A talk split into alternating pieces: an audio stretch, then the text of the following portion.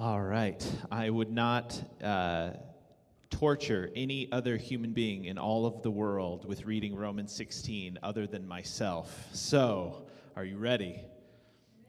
Amen. Amen. Thank you. We're going to. Um, if you're worried about my Greek pronunciation after this and you want to come, like, correct me, feel free. I'm open to critique. All right? I commend to you our sister Phoebe, a deacon of the church uh, of Cenchrea I ask you to receive her in the Lord in a way worthy of his calling and give her and any help she may need from you, for she has been the benefactor of many people, including me. Greet Priscilla and Aquila, my co workers in Jesus Christ. They risked their lives for me. Not only I, but all the churches of the Gentiles are grateful for them. Greet also the church that meets at their house. Greet my dear friend Epaenetus, who was the first convert to Christ in the province of Asia. Greet Mary, who worked very hard for you. Greet Andronicus and Junia, my fellow Jews, who have been in prison with me.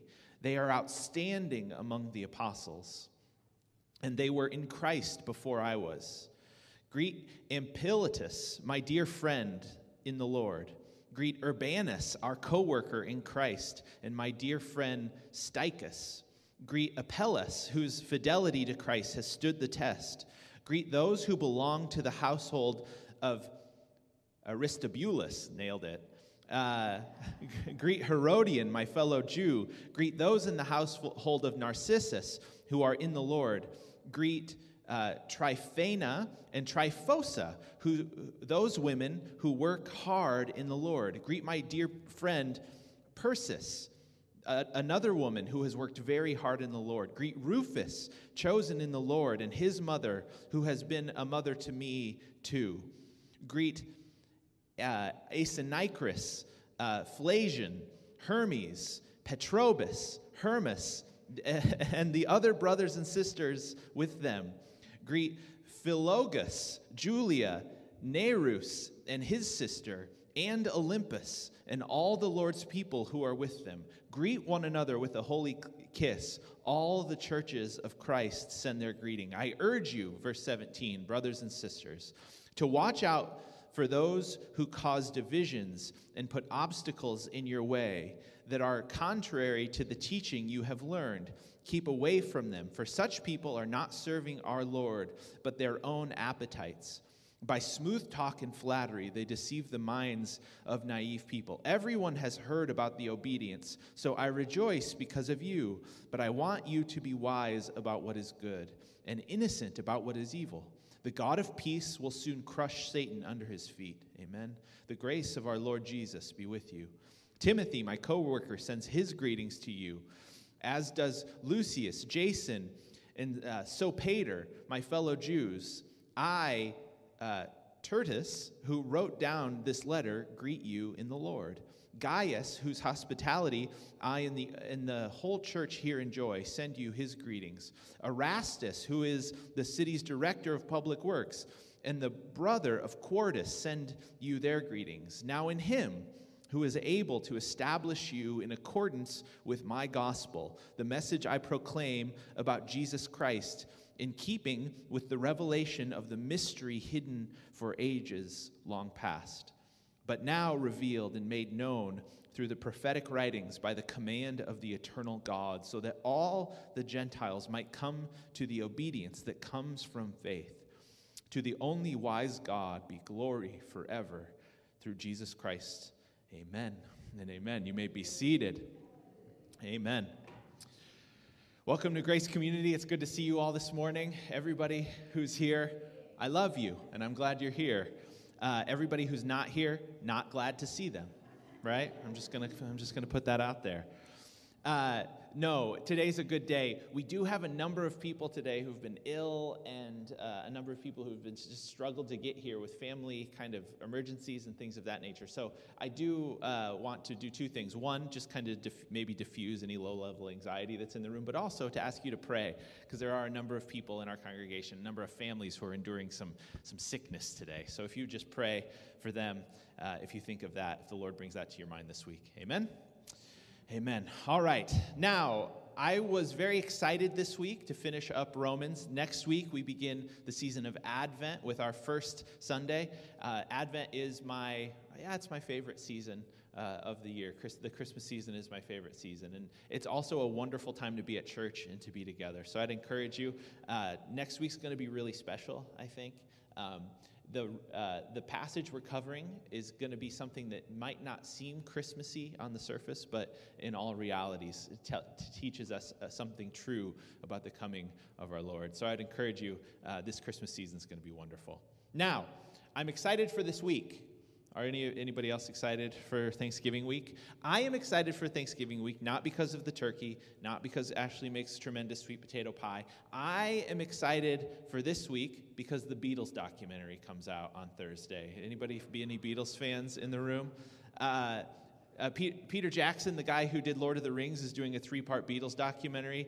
Um, Uh, it releases on Disney Plus on Thursday, and I'm very excited about it. I was not one of those people who was raised on the Beatles. I really only started getting into that, in, honestly, over the last year or two. During lockdown, in fact, two years ago now, I was listening to the Beatles quite a bit. But I'm very excited about this documentary. If you're unfamiliar with it, I'm just going to give you a primer. Just I'm like an, a walking advertisement for Disney Plus right now. Anyways. Uh, this is a documentary that takes place over the final three weeks of really the Beatles' life as a band. You know, they hadn't they hadn't toured for three years, and they went into the studio with the decision that in 21 days they were going to record a new album, and then at the end of that 21 days they were going to play it live. And so they they put this incredible amount of pressure on themselves. They wrote like 15 songs in 21 days, which is incredible. And then the album Let It Be, if you're familiar with the song Let It Be, is on that album as, as well as a number of other good ones. But it, it was this incredible feat. It was like this furious artistic endeavor that happened as like an explosion right at the end of their run as a band. And I don't know why I'm telling you about that documentary because it has nothing to do with what we're going to talk about today other than the fact that when I was reading this chapter in Romans 16, all I could think of is, I get by with a little help from my friends, right? It's just, it's just name after name of friend. Paul is writing this, finishing, concluding the book of Romans with this eye towards his friends, his relationships. There are 25, 24 people named in this, uh, in this, believe me, I know, I just read them out loud in public. Uh, there are 24 people named and, one, and 25 people referenced in this final concluding greeting of the book of Romans. And Paul, after all that has gone before in this book, all of the theology, all of the all of the kind of complicated and intellectual arguments he's making about all manner of things, after all of the dense spiritual work that Paul has put into his magnum opus, that is the book of Romans, he concludes by writing to his friends. And specifically, he is asking his friends for some help because he says in chapter 15 that he wants to go to Spain take the gospel all the way west. And when he writes to the Romans, he says, I need your help to do that. I need your financial support. I need your prayers. I need your encouragement. I want to go to Spain.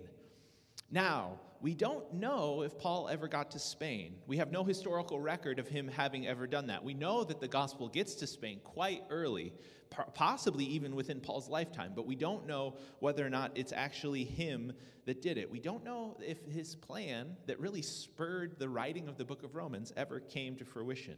We know he wanted to. But we also catch from the end of this letter that Paul is quite clear when he in this in this closing greeting that he is concerned for his friends. He needs some help from his friends, but he also cares deeply about them. Romans is the longest, the largest letter in the New Testament. And it gives us a glimpse, I think, of how Paul deeply cares for these people and he, want, he wants to see happen there.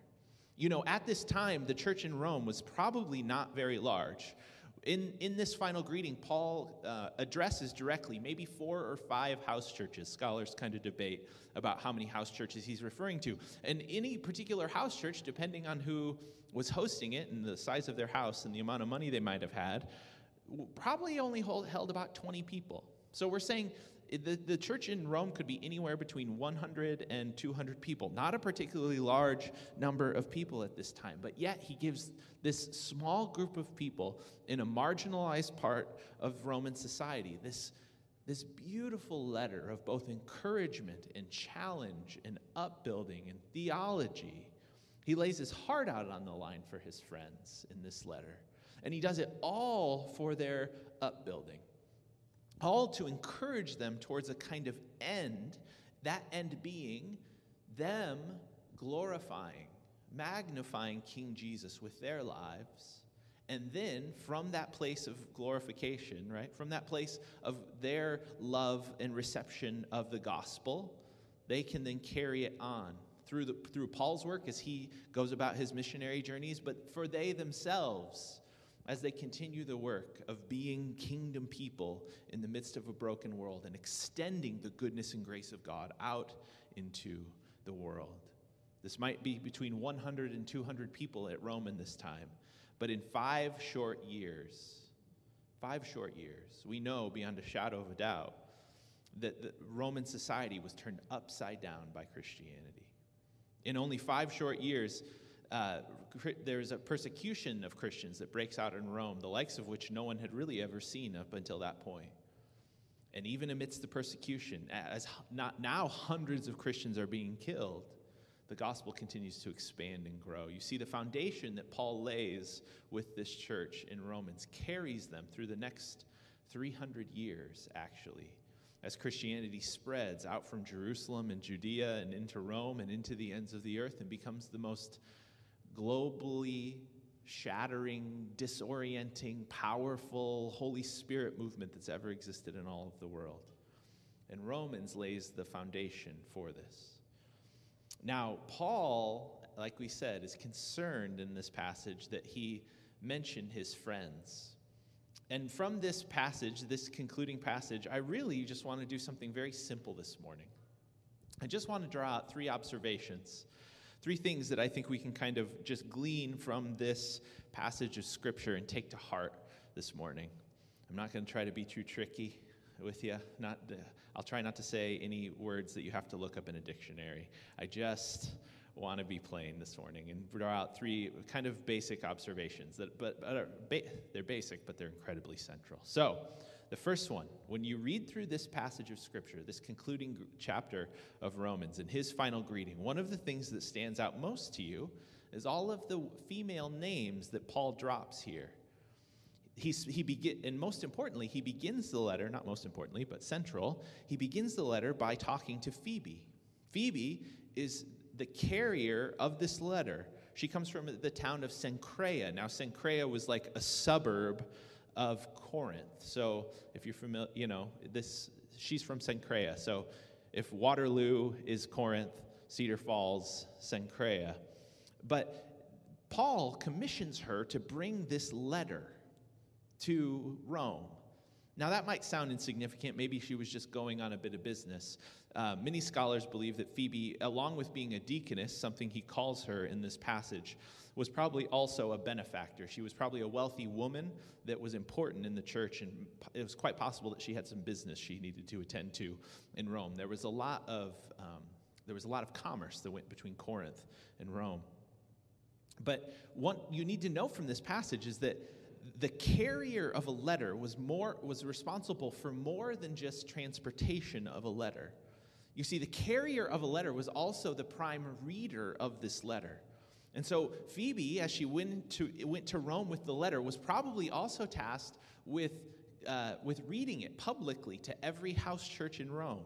So let's say she reads it, uh, to, as, depending on how quick or slow of a reader you are, it takes roughly 90 minutes to read Romans out loud if you were to do it by yourself. So she reads through this, through this book five, four, five, six times out loud to these house churches in Rome.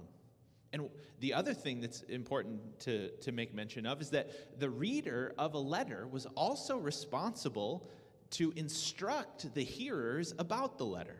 So it's quite natural, especially if you've ever read Romans through, that the, that the audience might have a couple of clarifying questions that they need to ask Paul. Paul can get a little confusing sometimes in the book of Romans. And so Phoebe was the one who they would say, Now, Phoebe, what, what did Paul mean in verse 4 of chapter 5 when he said X?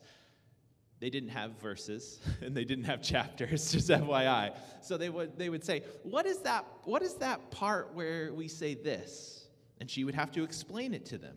You see, in a real sense, Phoebe was the teacher of this letter to the churches she delivered it to. And that's important because that places her in a position of authority in the Roman church. Something that Paul is not nervous about in any way, shape, or form. Now, continuing, Paul mentions another woman. Specifically, he mentions Priscilla, he, she, he mentions, mentions Priscilla and Aquila. Priscilla and Aquila are a ministry couple that come up multiple times in the scriptures. In verse 3, he mentions them, but in the uh, 18th chapter of Acts, you get a little further story of Priscilla and Aquila. Paul met them in Corinth. Priscilla and Aquila were probably Jewish Christians who had been kicked out of Rome five years earlier. And so they were living in Corinth, probably with some friends. And they were also tent makers, just like Paul was a tent maker. And so they got down to making tents together, I guess.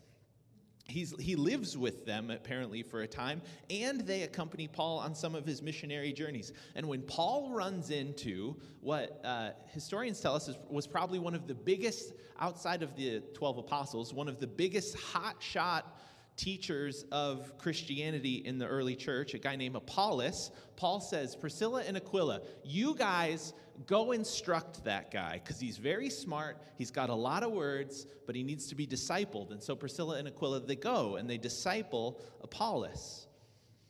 But notice one thing Paul puts Priscilla's name first which in the ancient world was very unusual that if you were a, a, husband and wife team that the female's name would be first. It would almost always be the male name first and then the female name. Now this we can't draw too many conclusions from this. It's just the way it appears on the page. But what we can draw both from the story of priscilla and aquila and from the way paul references them is that they were equals in the work of, uh, of the gospel that they were equally uh, deacons in the church. It's important that we realize that Paul was not saying, now, Aquila, go tell your wife Priscilla that while you're doing the teaching, she should make a really mean casserole. Right? Which is great. I'm all for casseroles. But my point being, it's really important that we keep this in mind. In verse 6, he references another woman, he references Mary. Now, Mary was the most common name in Jewish circles of the most ancient world, so we don't know if this is a Mary we've run into in Scripture before or not. We just know that she was notable, and he singles her out.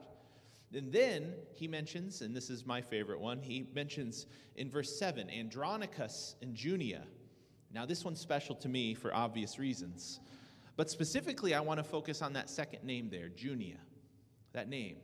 Some uh, of your translations might have translated this Junius, which sounds masculine. It sounds a little, uh, uh, but uh, that we know of, in all of the extent or existing um, Greek and Roman material that we have, we do not have any re- historical record of there ever being a male name Junius. Doesn't exist. But we have Junia as a very common Greek name. And so, what does Paul say here about Andronicus and Junia? First of all, he says that uh, they're particularly special to him and they're in his family in some way. So, maybe one of them is a cousin and one of them is an in law of some kind. We don't know the, the relationship, but we know what he says about them. He says that they are outstanding amongst the apostles. Uh, the New Testament scholar Craig Keener translates this passage and says, it, another way you could translate this is that they are noteworthy apostles, meaning that this is one of the clearest occurrences we have in all of the New Testament of a female apostle. Pretty cool, right? Which is a very significant and important thing. I don't think it can be understated how important this is. Now, there are people who disagree with the assessment that I just gave you, okay? I'm just to lay all my cards out on the table. But I am convinced, I'm convinced that this is a female impo- apostle. So convinced that I was able to stake my youngest daughter's name on it, all right? So if you're wondering how strongly I feel about this, uh, I, am fully invested, all right? Now, uh, but that's not all the, that's not all the women, right? In verse 12, he names Persis, a woman who works hard. He talks about Rufus's mom, who's unnamed but is a mother figure for Paul, and he concludes by greeting a number of other women. So here's the conclusion this morning. From this list of female names and all of the titles that he assigns to each of them, we are quite supported in concluding that women were fully integrated into the life of the early church, occupying leadership roles where they instructed both men and women alike. There is not a single role in the church which women are not qualified to hold. I just want to say that, full stop. There's not one role in the church that women are not qualified to hold. That's all the way from uh, Sunday school teacher pastor, to preacher, to denominational leader. The vision of the early church is one in which women were fully integrated into all levels of leadership. You know, uh, unsurprisingly, just this week, uh, archaeologists uncovered uh, uh, in a church site that dates back to about the third century, where women are referred to as deacons. It was a significant find because in that part of the Christian world, uh, the, the, Byzantine era or area, they, they hadn't had any record of females being in leadership in the church, and yet just this week they dig these things up. It's important to remember. The point being, and all of this, I, you know, it's a little bit of a hobby horse this morning, but the point being, the point being, there are no second class citizens based on gender in the kingdom of God. All right? Amen? There's no one who, uh, there's no one based on gender who's more capable of leading another person. But yet, the Spirit of God gives gifts to the people of God, and then we exercise those gifts. And so, any gift that we see in any person being displayed in the church, guess what we get to do? Get to do? We get to affirm it, and we get to fan it into flame, right? We get to affirm it and we get to build it up, regardless of whether that is a teaching gift in a young man or a teaching gift in a young woman, regardless of whether that's a, le- a gift of leadership in a young man or a young woman. It doesn't matter. The Spirit of God gives gifts abroad, and we simply agree with what God has already done. That's our job. All right? All right. All right. So that's number one. Number two unity, love, and warning. I want to call out this passage because I find it really interesting. Beginning in verse 16, this is what Paul says Greet one another with a holy kiss. All the churches of Christ send their greetings. I urge you, brothers and sisters, to watch out for those who cause divisions and put obstacles in your way that are contrary to the teachings you have learned. Keep away from them, for such people are not serving our Lord Christ but their own appetites. By smooth talk and flattery, they deceive the minds of naive people. Everyone has heard about your obedience, so I rejoice because of you. But I want you to be wise about what is good and innocent about what is evil. Paul often concludes his letters with a word of warning, something he's concerned about for the church. And it's fascinating to me that he couples his word of warning here with an, an admonition towards unity. So he says, greet one another with a holy kiss, a practice that churches and Christians have done for thousands of years. Think of um, this is this is probably more culturally appropriate in some place like Italy, right, or France, where you would greet one another with a kiss on one or the other or both cheeks. I don't know. I'm uncomfortable with it. It's in the Bible. I should probably get more comfortable with it. Anyways, let's keep it moving. Uh, uh, but Paul is concerned that there be a kind of unity. And, the, and he's, it's clear from his perspective that, that even though the Roman church is small, it is facing forces that are attempting to break it apart or to cause it to become ununified. There is some type of false teaching that is always bubbling around the church. And he uh, is attempting to warn the church that there is a kind of deception that is always working within it. Now, Paul is not arguing here for a kind of lazy unity, right? A lazy unity where we just kind of gloss over difference or we don't have difficult conversations. Anytime we talk about something that's important, right? It can, there can be moments of difficulty in that.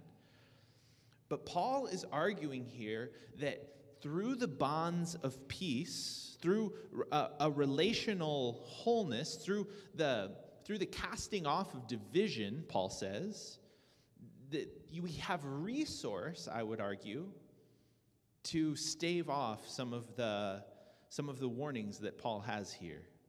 Some of the false teaching that would the, the flattering or, or smooth words that would uh, deceive people. It often happens in the church that those things which seem most slick, cool, or comfortable are very often, very often the things that help us to kind of slide into a kind of um, disobedience. And Paul wants his audience to know that they need to be wise about what is good, that they need to actually employ their minds in a spirit of unity and to be innocent or unknowing, right, about what is evil. Meaning, this occurs for both large churches and small churches. Because remember, Paul is writing to a fairly small church. He's saying that in this world of living as a kingdom people, in the midst of the world, there is a call even there to not get sidetracked, to not get confused, or to not have our minds drawn in directions they shouldn't be drawn in. Now, I can't put my finger necessarily on what all of that is for us. If we were to say, well, what is that deception? What is that? Um, what what are what is it people are deceiving us for? What what are they? What appetites are people arguing for that we aren't paying attention to? I don't have a clean answer to that question, which is probably a good thing. What I do have this morning is a warning, like in, in a pastoral spirit. Be careful of flattery and smooth talk, right? In the language of Paul. Be careful of something that seems too easy or too comfortable. I'm not saying the Christian life is hard, the Christian life is grace, but grace is not opposed to effort, it's opposed to earning. And when we find our lives sliding a little bit, and we, when we find something that feels at moments too good to be true, very often that's not the thing we're called to. Very often that's not the thing we're called to be or to do. You see, in the early church, this was probably something like just blend in with culture, just do what they do, just worship how they worship. Worship Jesus, but add all of the pantheon of other Greek and Roman gods to Jesus, and you can just kind of slide under the radar. Because what in Roman society, it wasn't illegal to have a god or to add a god to the pantheon. It was illegal to not worship all of the gods or the pantheon of Roman gods. And so to say, I'm ditching the pantheon, but I'm just go, running with Jesus was the thing that was going to get the church in trouble. And so the slide or the easy thing would probably to go, okay, let's just add Jesus to all of the other pantheon of gods and we'll just run with that. And we love in America adding Jesus to all the pantheon of our gods. We love it. And I want to tell you, don't do that.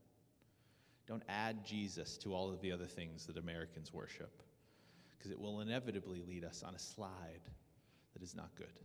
All right? All right. So that's observation number two from this passage. Observation number three is about how the gospel is proclaimed. Not what the gospel is, but how it is that the church proclaims the gospel in verse 25, here's what we read Now to him who is able to establish you in accordance with my gospel. The message I proclaim about Jesus Christ, in keeping with the revelation of the mystery hidden uh, for long ago, long ages past, but now revealed and made known through the prophetic writings by the, by the command of the eternal God, so that all the Gentiles might come to obedience that comes from faith, to the only wise God be glory forever through Jesus Christ. Amen. Now, Paul does say the message of Jesus must first and foremost be proclaimed. That the church has this responsibility to be carriers, ambassadors, um, messengers of the kingdom. We must proclaim the gospel.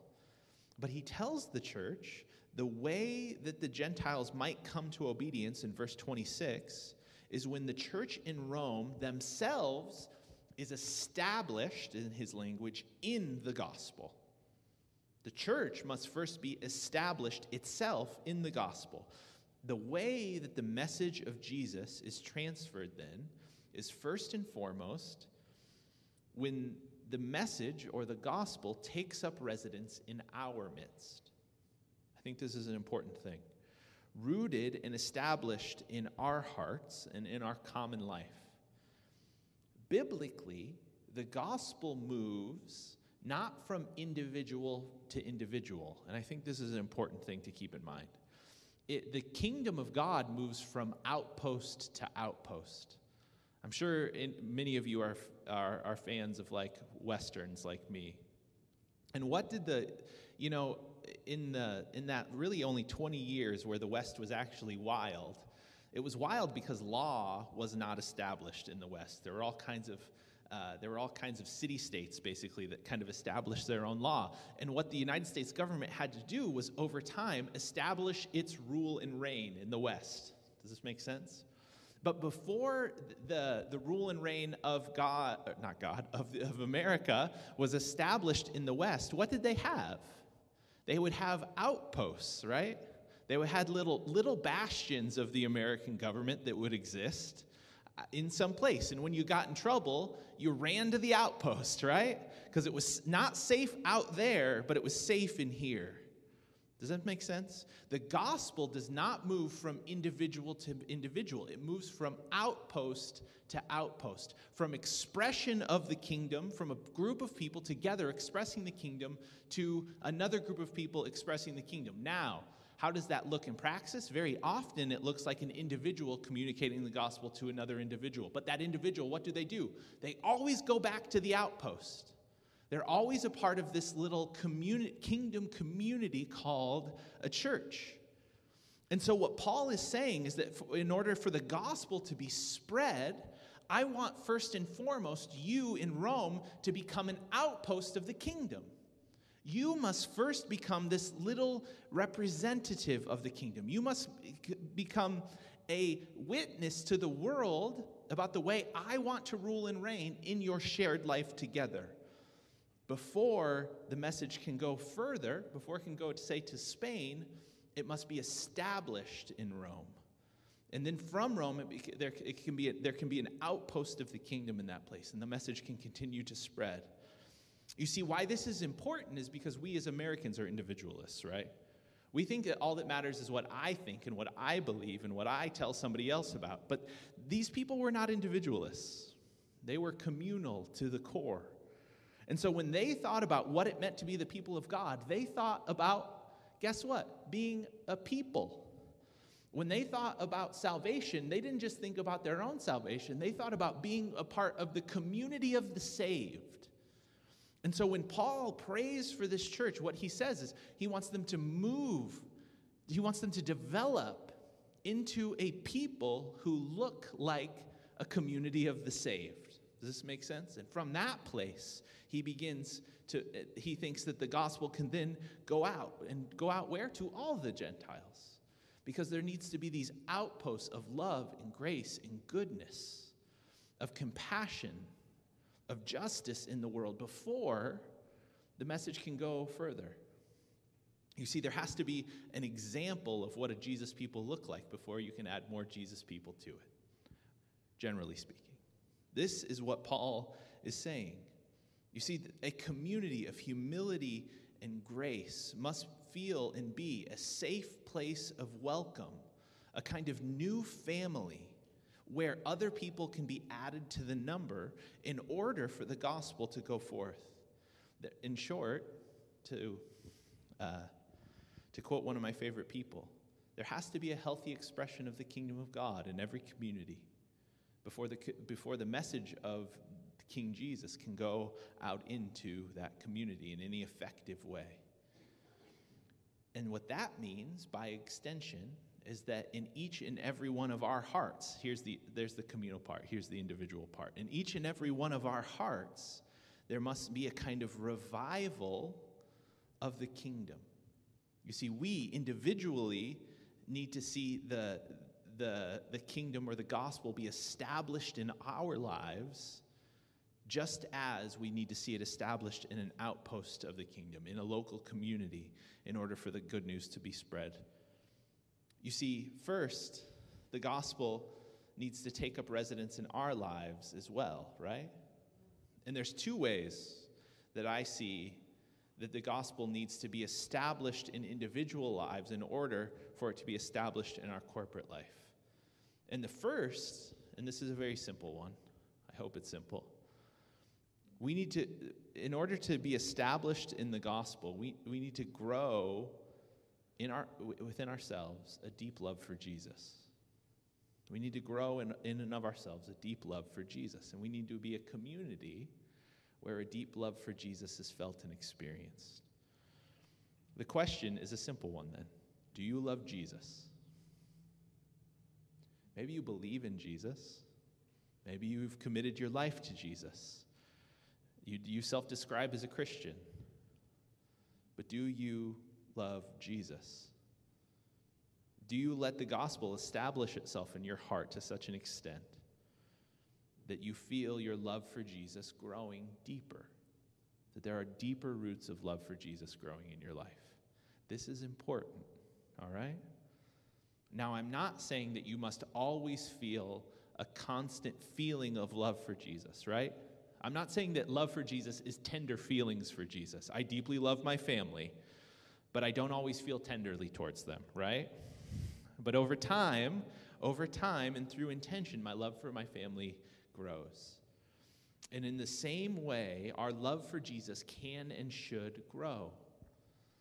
But this world naturally is not a conducive environment for the growth of love for Jesus in our hearts.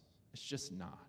It pulls our hearts and our imaginations and our minds in all manner of different ways. It is possible, it is possible for our hearts to be like the church in Ephesus in Revelation when Jesus instructs John to write to the seven churches. And what does he say to Revelation or to, to Ephesus?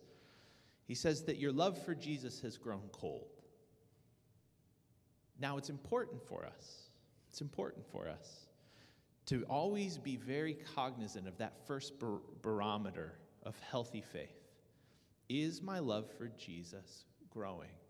Maybe a different way of putting that is it deepening? You see, experiencing hard times, being angry, even being depressed, those are not symbols of whether your love for Jesus is, is growing cold or, or deepening. It's not, I wouldn't say those momentary experiences are it. But I would say that over time and through intention, our love for Jesus should, the way I like to describe it is like an anchor. It's like an anchor of love that sinks down deeper into our hearts. It, it means that we're not blown quite uh, by the wind quite as much. It means the waves don't quite uh, lap up over our boat the way they used to, but the, an anchor of love for Jesus just begins to settle deep into our hearts. It, it, it, it settles deep into the bed of our lives, and that, and that love just grows and grows and grows. This is what the normative Christian life should be. And this is what your soul and my soul are destined for. I said I wasn't going to use a theological term, but I'm going to do it. Theologians call this the perichoretic union. It's a good one, right? Sounds really powerful. It's this idea that, that your life and my life, our ultimate destiny is to be caught up in the, this loving relational life of God. That our, the whole of our lives, the whole of our being was, we were created to live amid the loving the loving being that is God and Father, Son, and Holy Spirit. It is what you are destined for, and if it's what you are destined for, as the gospel is established in our lives, we ought to be moving as we live closer to that reality every day. I know there are times when it does feel in our lives like love for Jesus is growing a little colder. I know that. And this isn't this isn't an opportunity to harp on you, but it is an opportunity to say that you pray and you and you live and you worship and you and you re and you refocus your heart on the things that truly matter. And you know that as you become the person that God has created you to be love for Jesus will stream into your heart. Love for Jesus streams most into my heart when I when I come to a, a fresh realization of God's grace. That there's nothing I can do to earn his love but that his love is always streaming towards me in the person of Jesus that for me that medita- that place of uh, when I meditate on that reality, is what does it for me. I don't know what does it for you. But love for Jesus ought to be deepening in our lives if we're to be an outpost of the kingdom of God. And the second thing is, is similar. We must grow, as the gospel takes up root in our lives, we must grow into people of love. Now, I would argue that if you aren't, if you don't have a deepening love for God, if you're not being continually enfolded into the loving relationship that we see amid Father, Son, and Holy Spirit, that you're not ever really going to be able to love people very well. I said this a few weeks ago, I think at our outdoor service, but in order to love someone the way that God loves someone, you can't want anything from them. If you want something from another person, you don't love them selflessly right? You love them for you, for you. And all of our loves, and let's just be honest, we love everybody in some way, shape, or form for ourselves. We're, none of our, none of our uh, emotions or affections or desires are 100% right, right? It's not like I do these two things perfectly and these three things really poorly. No, everything we do is kind of a mix of perfect and imperfect. But we ought to be growing as the gospel takes, takes up residence in our lives, to become more others focused, more others centered, and less self centered, less concerned about the way I'm being perceived, less concerned about what people might think about me, less concerned about what other people can do for me, and more concerned with how best I can love the other. You see, if we are doing these things, if we are growing a deeper love for Jesus in our lives, and by extension, then learning to love others just like Jesus loved them, and we're growing a deeper love for Jesus, we can't help but see the gospel established in our lives and in our community. It is the natural byproduct of hearts that are directed towards Jesus, directed towards God, and directed towards others. And it's when those things begin to align in our lives in powerful ways. Joss, if you could come up, that'd be awesome. When those things begin to align in our lives in powerful ways that we see all manner of beauty begin to occur. You see, when these things start to align, we see fertile ground for the kingdom of God that is able to expand. You see, the reason the early church was such a powerful force in the world is that they loved not their lives, even unto death, because they knew that there was never going to be anything that was going to separate them from the love of God, not height or depth, not angels, nor demons, nor principalities. There was nothing that was going to be able to separate them from the love of God in Christ. And so they were free to love others in such a way as that as they became in a very appealing group of people. Have you ever known anyone in your life that was just full of compassion and love? Didn't, act, didn't require anything of you when you were with them, was just all giving and and and was just didn't didn't take. You weren't a taker. Chances are that person was able to do that because they they they lived off a source of life that was not you, right? They in life didn't come from you, which is very freeing, right? If you can move through the world not feeling like your energy needs to come from other people, but rather you get it from another source, you become far freer. You become a person of love in the world. You become more the person that God has created you to be. And Paul, for his friends, for this community, this small community of Christians, where there was all manner of difficulty, where there was all manner of struggle, longed to see the gospel rooted and established in Rome in such a way as that the gospel would transform individual lives, transform communities, and transform other communities that haven't, hadn't even caught a glimpse of it yet. You see, Paul is like this ultimate visionary. He sees off over the horizon all the work that the gospel longs to do in the world. And yet he's just looking at like 100 or 200 people in Rome. The whole church in a city of, I don't know, a million people, just 100 or 200 people. And he knows it's going to revolutionize everything. He knows it because of the difference that it's made in his life and the difference that he's seen it make all over the world up until then. And so, would you stand with me this morning? So, in this place, our commitment, maybe our takeaway this morning, is that God, the Holy Spirit, wants to root us in the gospel. And the way in which He wants to root us in the gospel is by helping us individually to deepen our love for Jesus and to deepen our love for other people. And so, in an attitude of prayer this morning, would you just search your heart for a moment? And maybe the Holy Spirit just wants to point out to you an area or two where maybe it's an area where you hadn't loved somebody the way that Jesus was calling you to love them. Maybe you feel kind of acutely some area of your life where you just love for Jesus has been slightly more difficult.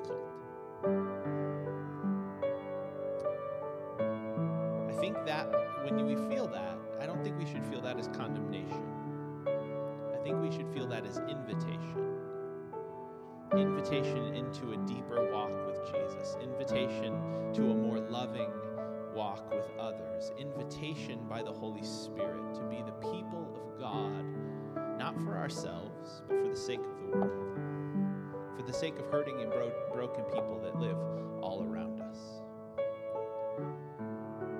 You see, God wants to captivate our hearts, and He wants to give us a vision for the kingdom that is bigger than us. Would you pray with me? Father, we love you. And we pray this morning that we would deepen our love for Jesus, and that in that process of having it, uh, having the anchor of our love for Jesus sink deeper into our hearts, God, that we would find in that place a deep love for other people, and that by so doing we would become a people of the kingdom of God. The Grace Community become a place where the gospel is continually established, and that we would become an outpost of the kingdom of God in this community, and that people would see and know by the virtue of the way we love them and by virtue of the way we love Jesus, the goodness of the kingdom and the, and the life of Jesus that desperately wants to uh, have them be a part of the party. And so, Jesus, this week, as we go about the beginning of the holiday season, we give ourselves over to you. We say, Holy Spirit, have your way in our lives and in our hearts. Would you deepen our love for Jesus this week? And would you deepen our love for maybe that family member that gives us a little bit uh, of side eye when we say that thing that they don't like? Would you deepen our love for all of the crazy amount of people that we see on Black Friday and we worry about? Because why would you ever want to do that to yourselves? Would you, would you deepen our love for the people we dislike the most? Would you help us to love our enemies? And would you help us to find, God, to discover afresh the beauty of Jesus? And it's in that name that we pray. Amen and amen. Well, thanks for being here this morning. Uh, it's been good. It's been good to be in Romans, but I'm excited to get on to this season of Advent. Uh, this week, if you're out and about doing your shopping, don't forget we're taking donations for Caden's Closet. You can drop that off at church next week. Uh, would you go today in the grace and in the peace of our Lord Jesus Christ?